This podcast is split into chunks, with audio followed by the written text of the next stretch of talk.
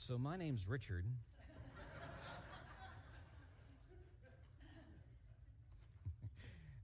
Actually, that's not really a joke for some of you because I, have already met a few of you this morning. And uh, some of you probably do feel like I need a name tag. Uh, I'm not an RUF campus minister, I'm not an MTW missionary. Um, I guess I aspire to be all those things and more. Okay, we're back. Um, let me say thank you. Let me let me say. Um,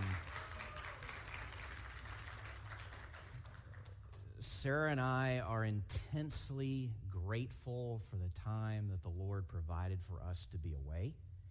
Uh, it was incredibly helpful to, to reset, to recalibrate the instruments. I think we needed it in candor more than we, we realized. Uh, rest, whole body, soul, mind, spirit, uh, and, and uh, stories that could be told that I will not tell now. Um, let me also say a, a, word of appreciation to so many in this room who stepped up uh, during that time and assumed new roles, and I trust you still will. Um, uh, I, I, hope and I pray truly that that was a blessing to you stepping into new roles, new responsibilities, letting the Lord stretch you and move you and you know, it's a kingdom endeavor. We're all in this together, and may it be, and may uh, that continue. Uh, our text this morning, you see the transition I'm making. Um, our text this morning, I'm not, we're not starting a new series today.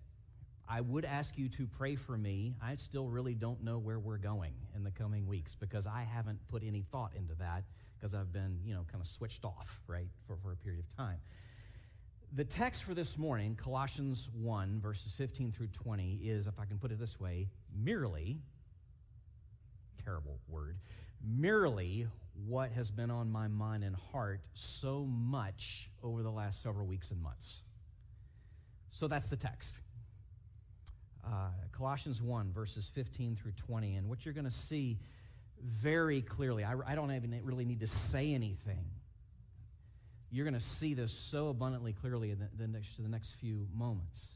How Paul is just exuding with the supremacy and the ultimacy and the preeminence of Jesus. He, he doesn't have enough words, he doesn't have enough way, uh, language to, to, to speak. And you're going to see this uh, just here in these, these few verses. So, Colossians 1, verses 15 through 20. Let us uh, hear now God's word. He is the image of the invisible God, the firstborn of all creation. For by him all things were created in heaven and on earth, visible and invisible, whether thrones or dominions or rulers or authorities. All things were created through him and for him and he is before all things, and in him all things hold together. And he is the head of the body, the church. He is the beginning, the firstborn from the dead, that in everything he might be preeminent. For in him all the fullness of God was pleased to dwell, and through him to reconcile to himself all things, whether on earth or in heaven making peace by the blood of his cross. Well, can we pray for a moment? Lord, thank you. Thank you for grabbing hold of the heart of our brother, Paul. Uh, thank you for this moment in the course of uh, the life of the church there in first century Colossae and the word that Paul got about things going on there, such that you impelled him to write and you inspired his words, such that these are your words.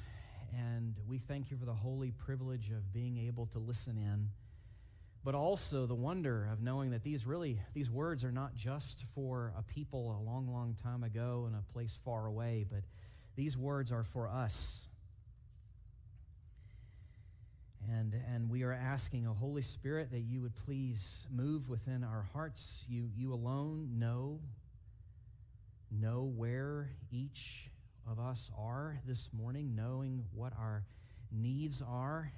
So we are coming to you asking that you would speak, speak deeply down into our very bones and change us.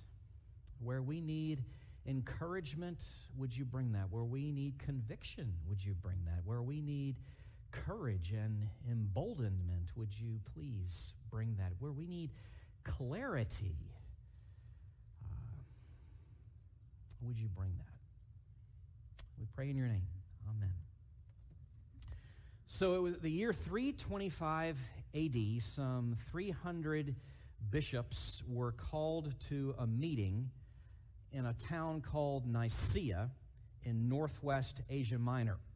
It's what is referred to now today as the, the Nicene Council. These folks gathered together in this place at this time because right there in this moment in the early ch- history of the church, divisions were threatening to tear her asunder. And the source of those divisions had to do with the teachings of a priest named Arius. Arius said that Jesus, this is what he taught, he said that Jesus was not God. He was a great man, a good man, but he was not divine. He was part of the creation. The, an English translation of one of his teachings was there was a time when he was not. Now, that's a problem, to say the least. This is what is referred to as a heresy not just untrue and not just unhelpful, but completely destructive because it's completely antithetical to the essence of the Christian message, which has everything fundamentally to do with who Jesus is and what it is he's come to do. So this council is called. These 300 bishops gather there to weigh this, to discern what are we going to do, how are we going to respond, and, and, and such. There's a man there. Uh, he was the, at the time, he was the bishop in a town called Myra. We know him today as St. Nicholas. Yes, that's right, the one you're thinking of.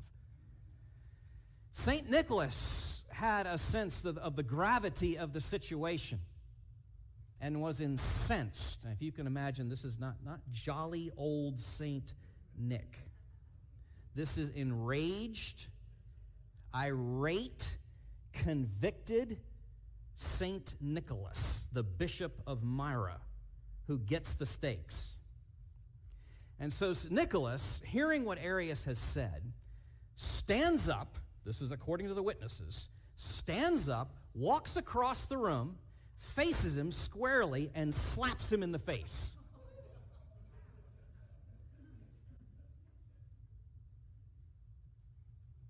Why?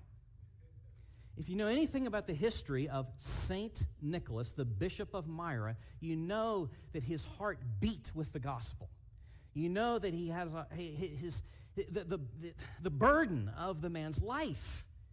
He, he grasped the mercy of Jesus in his life, and it bled forth in all that he was, especially towards the poor and justice on their behalf as well. My point being, this is not a man just going off half cocked. He's deeply mature in his faith when he, now I, please don't, we're, the idea here, the application here is not to go around slapping people.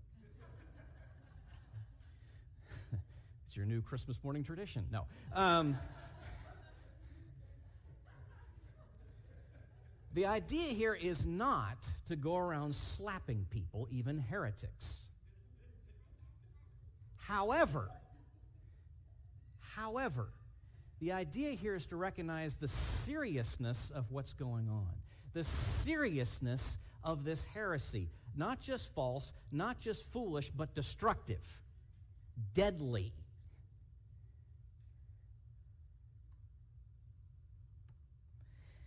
Who is Jesus Christ? That's what was at issue in this, at this council. Now, it's actually what was at issue at, at the, the time, like the early mid 60s, first century, not the 20th century. The early mid 60s, uh, the first century in the city of Colossae. That's what's at stake. It's why Paul is writing this letter. They are besieged within and without by these heretical teachings regarding who Jesus is.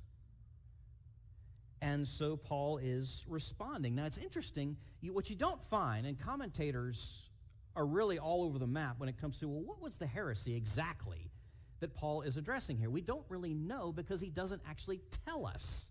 Not explicitly. He doesn't itemize it, he doesn't list it, he doesn't describe it point by point. But what he does is, is something much more helpful to them and to us. He goes to the roots. Or if I can put it this way, he digs down up beneath the, the foundation of the whole thing, plants a theological bomb, and blows it up. He helps them and us to see who is this Jesus? Who is this Jesus? And that answers a whole lot of things. A whole lot of things. He's getting to essentials. He's getting to first things, the most important things, the most vital things. Christ is overall. In a lot of different ways that we're going to unpack what that means in the next few minutes. Christ is overall. Supreme overall, ultimate overall, preeminent overall. And that is the first thing we need to know. Christ is overall, and that is the first thing we need to know. Now, how do we see that here? Two basic ways. Christ as Lord of the cosmos, point one. Christ as Lord of the church, point two. Simple outline. Lord of the cosmos. How do we see that? How does Paul unpack that? Well, let me just read again verses 15 through 17. He, Jesus Christ, is the image of the invisible God, the firstborn of all creation. For by him all things were created, in heaven and on earth, visible and invisible, whether thrones or dominions or rulers or authorities, all things were created through him and for him. And he is before all things, and in him all things hold together. My goodness, where, where do we even begin? Right? okay, well, let's just take a stab at it. Let's just talk about this that clearly Paul is trying to help us to understand that Jesus Christ is God in the flesh. Now, that, like, full stop. What? Think, think about that. I know some of you grown up in the church and you're so used to that, it's just common, like, oh, of course he is. What, really? Jesus Christ is God in the flesh. He is the image of the invisible God. He is the visible manifestation of the eternal God of the universe. If you want to know what the nature and character are of the living God, read the Gospels, and there you can see him walking around. Think of the, the ministry of Jesus. His miracles, yes. His teachings, yes. Also the way he engages with people. And we can see what God is like because there he is. There he is in, in the flesh. He is the image of the invisible God. He is the, as Paul says, the firstborn of all creation. And don't get hung up on what this doesn't mean. Well, maybe we should say what this doesn't mean. This is not speaking of Jesus having a beginning. He was born, he has a birthday, yes, but he does not have a beginning. His what we celebrate as Christmas is his entrance into the world, not the beginning of his existence. He is the second person of the, of the Trinity, the eternal God. When, when Paul speaks here of Jesus being the firstborn of all creation, what he's alluding to here, and his, the, his readers would have understood this, he's speaking of the custom of what was referred to then, well, we would say in English, primogeniture, meaning that the rights and rule and privileges of the firstborn son, he gets it all. Indeed, his status upon the death of the father, the patriarch of the family, is then that of the patriarch of the family. That's what it means to say Jesus is the firstborn of all creation. He is God. He is God in the flesh. He is the firstborn of all creation. He is not supreme within creation, He is supreme over it. Why? Because He made it. And Paul speaks to that. Genesis 1 1, right? The very first book, first verse, first chapter. In the beginning, God created the heavens and the earth. And you see echoes of that right here in Colossians 1. Paul says that in Jesus, the heavens and the earth were created. Everything visible and invisible owes its origin and beginning. And by the way, just a quick side note when Paul speaks of the invisible realm in the context of Colossians, it's pretty clear he is speaking here not of just things we can't see, but the angelic realm. So he's being all inclusive. Nothing is left out here. As high as you can go, as wide as you can go, as deep as you can go, as everything you can go, everything owes its existence, creation, to Jesus. And then you see these sweeping prepositions in case we couldn't see it. By him, all things were created. Through him, as the means, as the instrument, as the one who's done it, all things were created. For him, all things were created. He is the goal. It's the, he's the point. This is just stunning how Paul is pressing in here on these things. So, Jesus, the Christ, is the God in the flesh, creator of all things, the sustainer of all things. We don't just owe our origin to Christ, we owe our ongoing existence to him. Paul says, you see it there in verse 17, he alludes to this by speaking of how Jesus is before all things, and he goes on to say, in him all things hold together. Because before all things, it's speaking again to that preeminence. Time may have, does have, a beginning and an end. Christ does not. I, I know, it's good you're sitting down when I said that, right? Like, like put that in your pipe and smoke it. I mean, you, we cannot get our minds around this. Why? Because our minds are finite. The finite trying to understand the infinite. Good luck with that. But what we're seeing here is that in Jesus, there never was a time when he was not. He precedes all. And going further, as, as Paul says here, he holds it all together. He sustains it all. And this, he's speaking here, by the way, not just in terms of provision, though that's worth noting. You know, I don't think I could probably count maybe two, three, four of you that I know of grew up on farms, so you know that, you know, actually your food didn't come from Publix. At least not, you know, utterly, you know, when you trace it back. Where did you get your fruit? Oh, the lady. No, no, no, no, no. Um, he's not just saying he provides for you. He's speaking here of the doctrine of providence. His holding the cells of your body in this moment while you're sitting in that chair together and all the stars in the heavens in their orbits together. All the currents flow as he directs them. Everything, everything, everything to the nth degree Jesus not just creates, not just provides, but providences. I made that up. He holds it all together. This is not the deist version of the great God Almighty who made it all like a watch, intricate, great design, amazing, wow, but then puts it up on the mantle of a shelf and steps away to just let it run itself. And that's the way a lot of us think. We think that's honoring to God.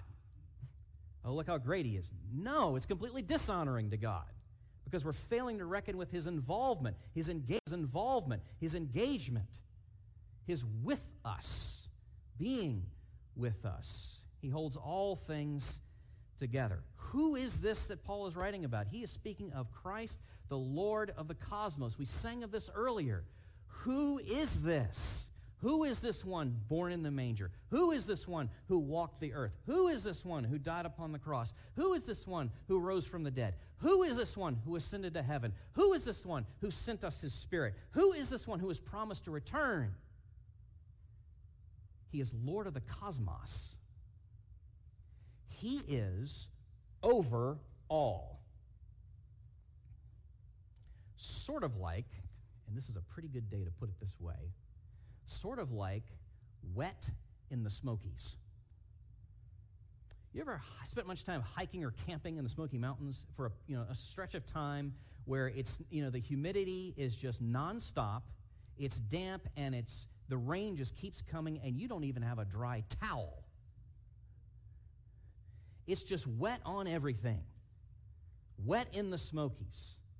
Jesus is like that overall, over every single thing, every cell in our bodies, every star in the heavens, every drop in the ocean, every moment in your story. Every headline in the news, every decision made in the courts, every vote that is cast, every email in your inbox. He is Lord. Lord over it all. The ultimacy, the sufficiency, the preeminence with no exception. If we're hearing what Paul is saying, he is Lord over all with no exception.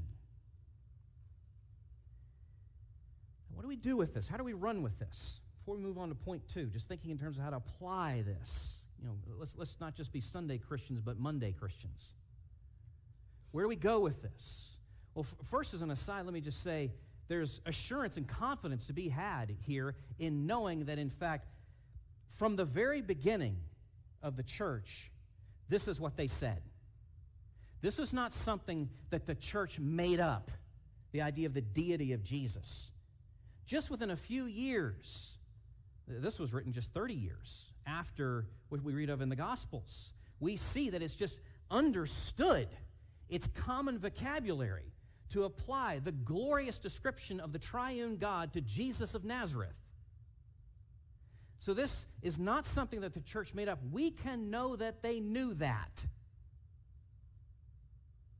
and stand on that, no matter what else anybody else might want to tell us. Confidence and assurance, number one. Confidence and assurance, number two. We can trust Him.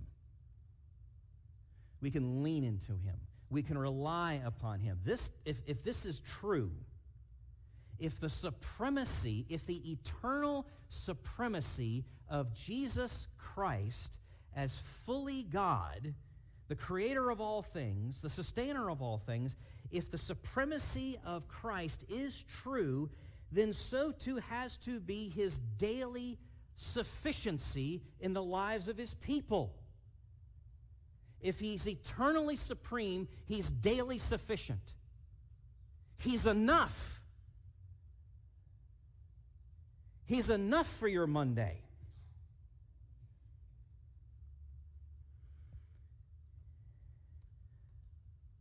Every day, every moment through the day, everything through the day, whatever our anxieties or worries may be, this very moment regarding our families.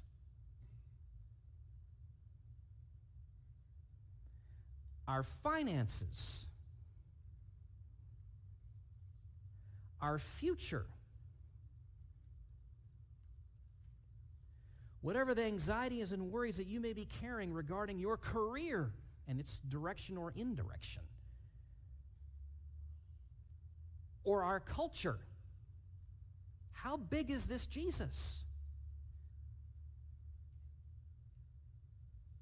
He's God over all, with no exceptions. With absolutely no exceptions. And therein we not only can, but must trust and rely upon Him for everything. This is the first thing we need to know who he is. Who he is, Lord of the cosmos. Okay, that finally takes us to the second point. This is only a two point sermon, so I could go that long with point one. Bear with me. Um, point two. But I do have a lot of powder, dry powder stored away, and, so this may. No, never mind. Anyway, when do y'all need to go? Uh, all right, Lord of the church. That's the second thing, Lord of the church, verses 18 through 20. Let's look at that.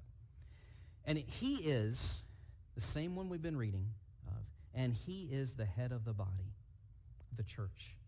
He is the beginning, the firstborn from the dead, that in everything he might be preeminent.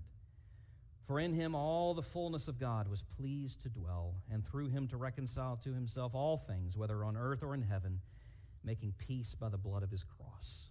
Again, where do we start? Well, let's just try and know, slowly move our way through this. So he is the head of the body.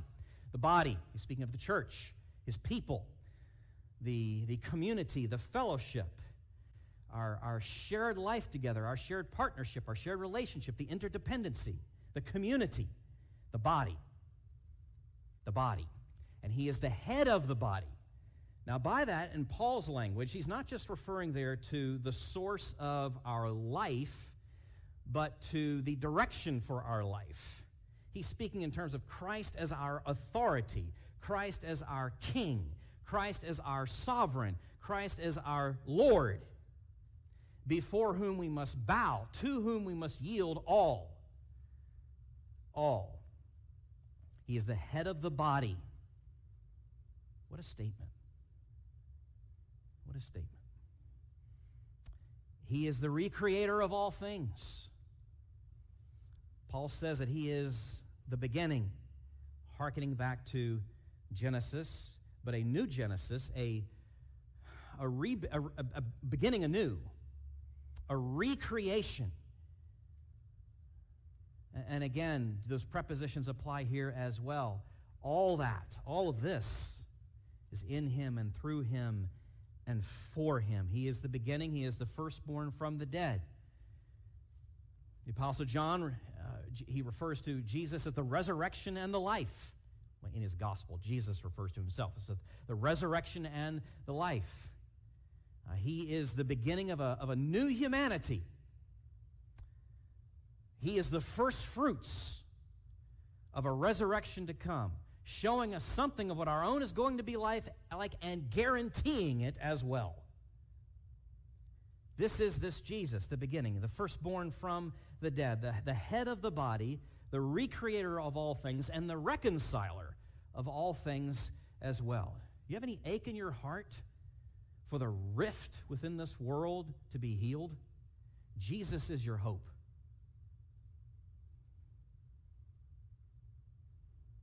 He's the reconciler of all things. Paul, speaking again to his deity, but coming at it from a slightly different angle, speaks of Jesus, uh, the Christ, as the fullness of God. Tapping into language of, of imagery, uh, history of the, in the Old Testament era of the, the, the tabernacle and the temple as being the spatial dwelling of God with his people, a God not far off, but with them, amidst them. And that's what we see here in Jesus. He is fully God. And again, I'm glad you're sitting down because this is too much for our little brains to take in. He is fully God, and at the same time, God is fully in him. He is the fullness of God, this Jesus, the Christ. He is the, the head of the body. He's the recreator of all things. He's the reconciler of all things. And because he is the fullness of God, he can be the reconciler of all things. He is, as we read elsewhere in the scriptures, the Prince of Peace.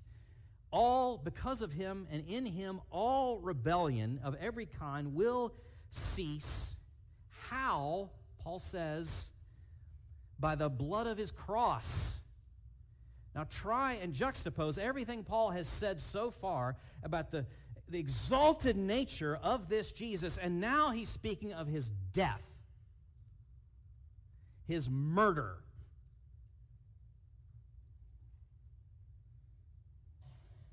This peace comes through his cross. And that's our hope. And it is only because of all that he is that he then can bring this peace. There's no one else who could do it. There was no one else who could do it. So, again, who is this? Who is Joseph and Mary's boy? Lord of the church. Lord of the church. How far does, does his lordship go? I can go back to the image in the last point wet in the Smokies. It goes everywhere. We can try to get away read that in Psalm 2. We can try to get away from his lordship, but that's a fool's errand. Much to our destruction, whether temporally or eternally. So then, thinking in terms of how to run with this and where to run with this, we can trust him, said this earlier, we can trust him without exception, but we have to go further and say we must yield to him without exemption. Do you see the two? We can trust, must, can and must trust him in everything without exception. But we must yield and follow him without exemption. And that has to be said. You know. You know that has to be said. We are, every one of us in this room, every one of us, even the ones being held in the arms and the ones down the hall, they just haven't learned enough yet. They they're not skilled enough at it yet. But the older we are, the more practiced we are at finding the loopholes and finding the exceptions. I'm going to put this over here, this area of my life, and put a no fishing, no trespassing sign over there Jesus. Lord. Lord, you see the nonsensical nature of this. Lord, no trespassing. Lord, this is mine. Lord, I will go and live as I please over here. One of those needs to give. They can't coexist. Paul is writing here. Who is his audience? It's not the general populace of the city of Colossae. It's the church. And if you think in terms of why he has to say, why he has to give some of the strong ethical, moral commands that he does in the second half of this letter, you realize the reason for that. It's not that he's just like, like got papyrus and ink to, to waste. He's having to say the things that he does in chapters 3 and 4 because despite whatever their profession was, their lives belied and cuts the legs out from underneath that profession. And to get at that, what does he then begin with? Who is Jesus? Lord over all, the one who can be trusted and the one who must be yielded to. Ours as followers, as disciples of Jesus, is to give first allegiance not to our political preferences.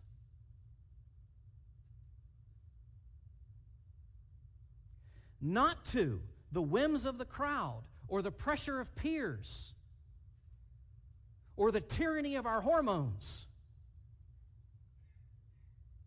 or the dictates of custom.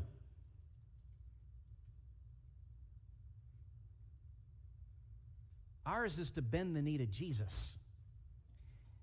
And there can be no other rivals to that. If we are, in fact, his disciples, if, in fact, we are hearing what Paul is saying, that indeed he is Lord of the cosmos, Lord of the church, this, has to then be the first thing that we know. So, Hurricane Ida, let me begin with this. Hurricane Ida, you know this, you read the news. The, the storm even came up this way. They, so, we felt some of the after effects of it, and the rain and the wind and all of that. It sat here for like, what, a day? Um, it cut a terrible path of destruction, some 1,500 miles starting in the Gulf, going up into the Northeast. And like some nasty beast, it was ugliest at its entrance and its exit. When you, when you look at the, the, the numbers and the statistics, trees snapped, roofs blown off, roads flooded, cars submerged, basements, people trapped, two feet of rain in some places. Can you imagine? seven feet, seven foot rather, seven foot flood surge in some areas. Over a million people in the state of Louisiana alone without power at one time. It was the best forecast, one of the best forecast storms in recent memory, but that, you, can know it's coming, but it, that doesn't do anything to downgrade the force. Its power. Engineers and meteorologists also spoke about what they call a negative flow. Maybe you heard about this. Where the Mississippi River enters the Gulf of Mexico, there was a phenomenon because of this storm called a negative flow. So the, the Old Man River and all of its, I don't know, millions of gallons per second. That up. Somebody's going to look that up and email me later. But this intense, crazy flow, force of water, because of this storm coming up from the south, moving north, the Mississippi River, as it meets the Gulf of Mexico, slows, stops, and reverses course. That's a lot of power. That's a lot of impact when that storm is making landfall. My point Jesus has a lot of power and affects a lot of things when he makes landfall. We can no longer trust in anything or anyone but him if we understand who he is. Jesus. We can no longer yield, submit, follow anyone or anything but him if we understand who he is. That's what Paul is trying to get across to us here. By God's mercy, may we have ears to hear. Let's pray. Lord, you are indeed Lord. In the deepest meaning of that word, not just in some sort of formal title or some polite nod of acknowledgement, but in the strictest, deepest sense of the word. You are Lord of the cosmos and Lord of the church. Would you have mercy upon us such that we would know you truly, deeply that way? Would you reveal to us the ways in which we don't? Would you help us as we're going to take just a moment of quiet here to examine our hearts? The arenas, the areas where we are taking exception to places in our lives where we would trust you and rely on you and have confidence in you. Would you show us that?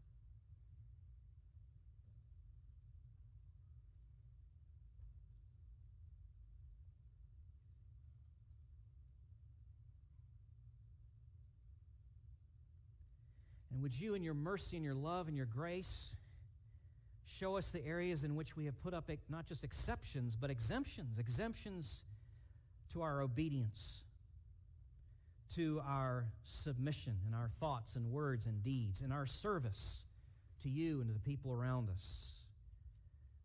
Oh, Jesus, the exceptions and the exemptions, would you show us as we take a moment to be still?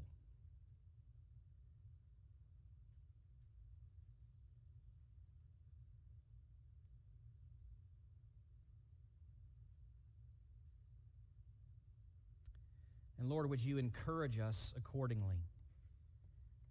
Because we know you can do this.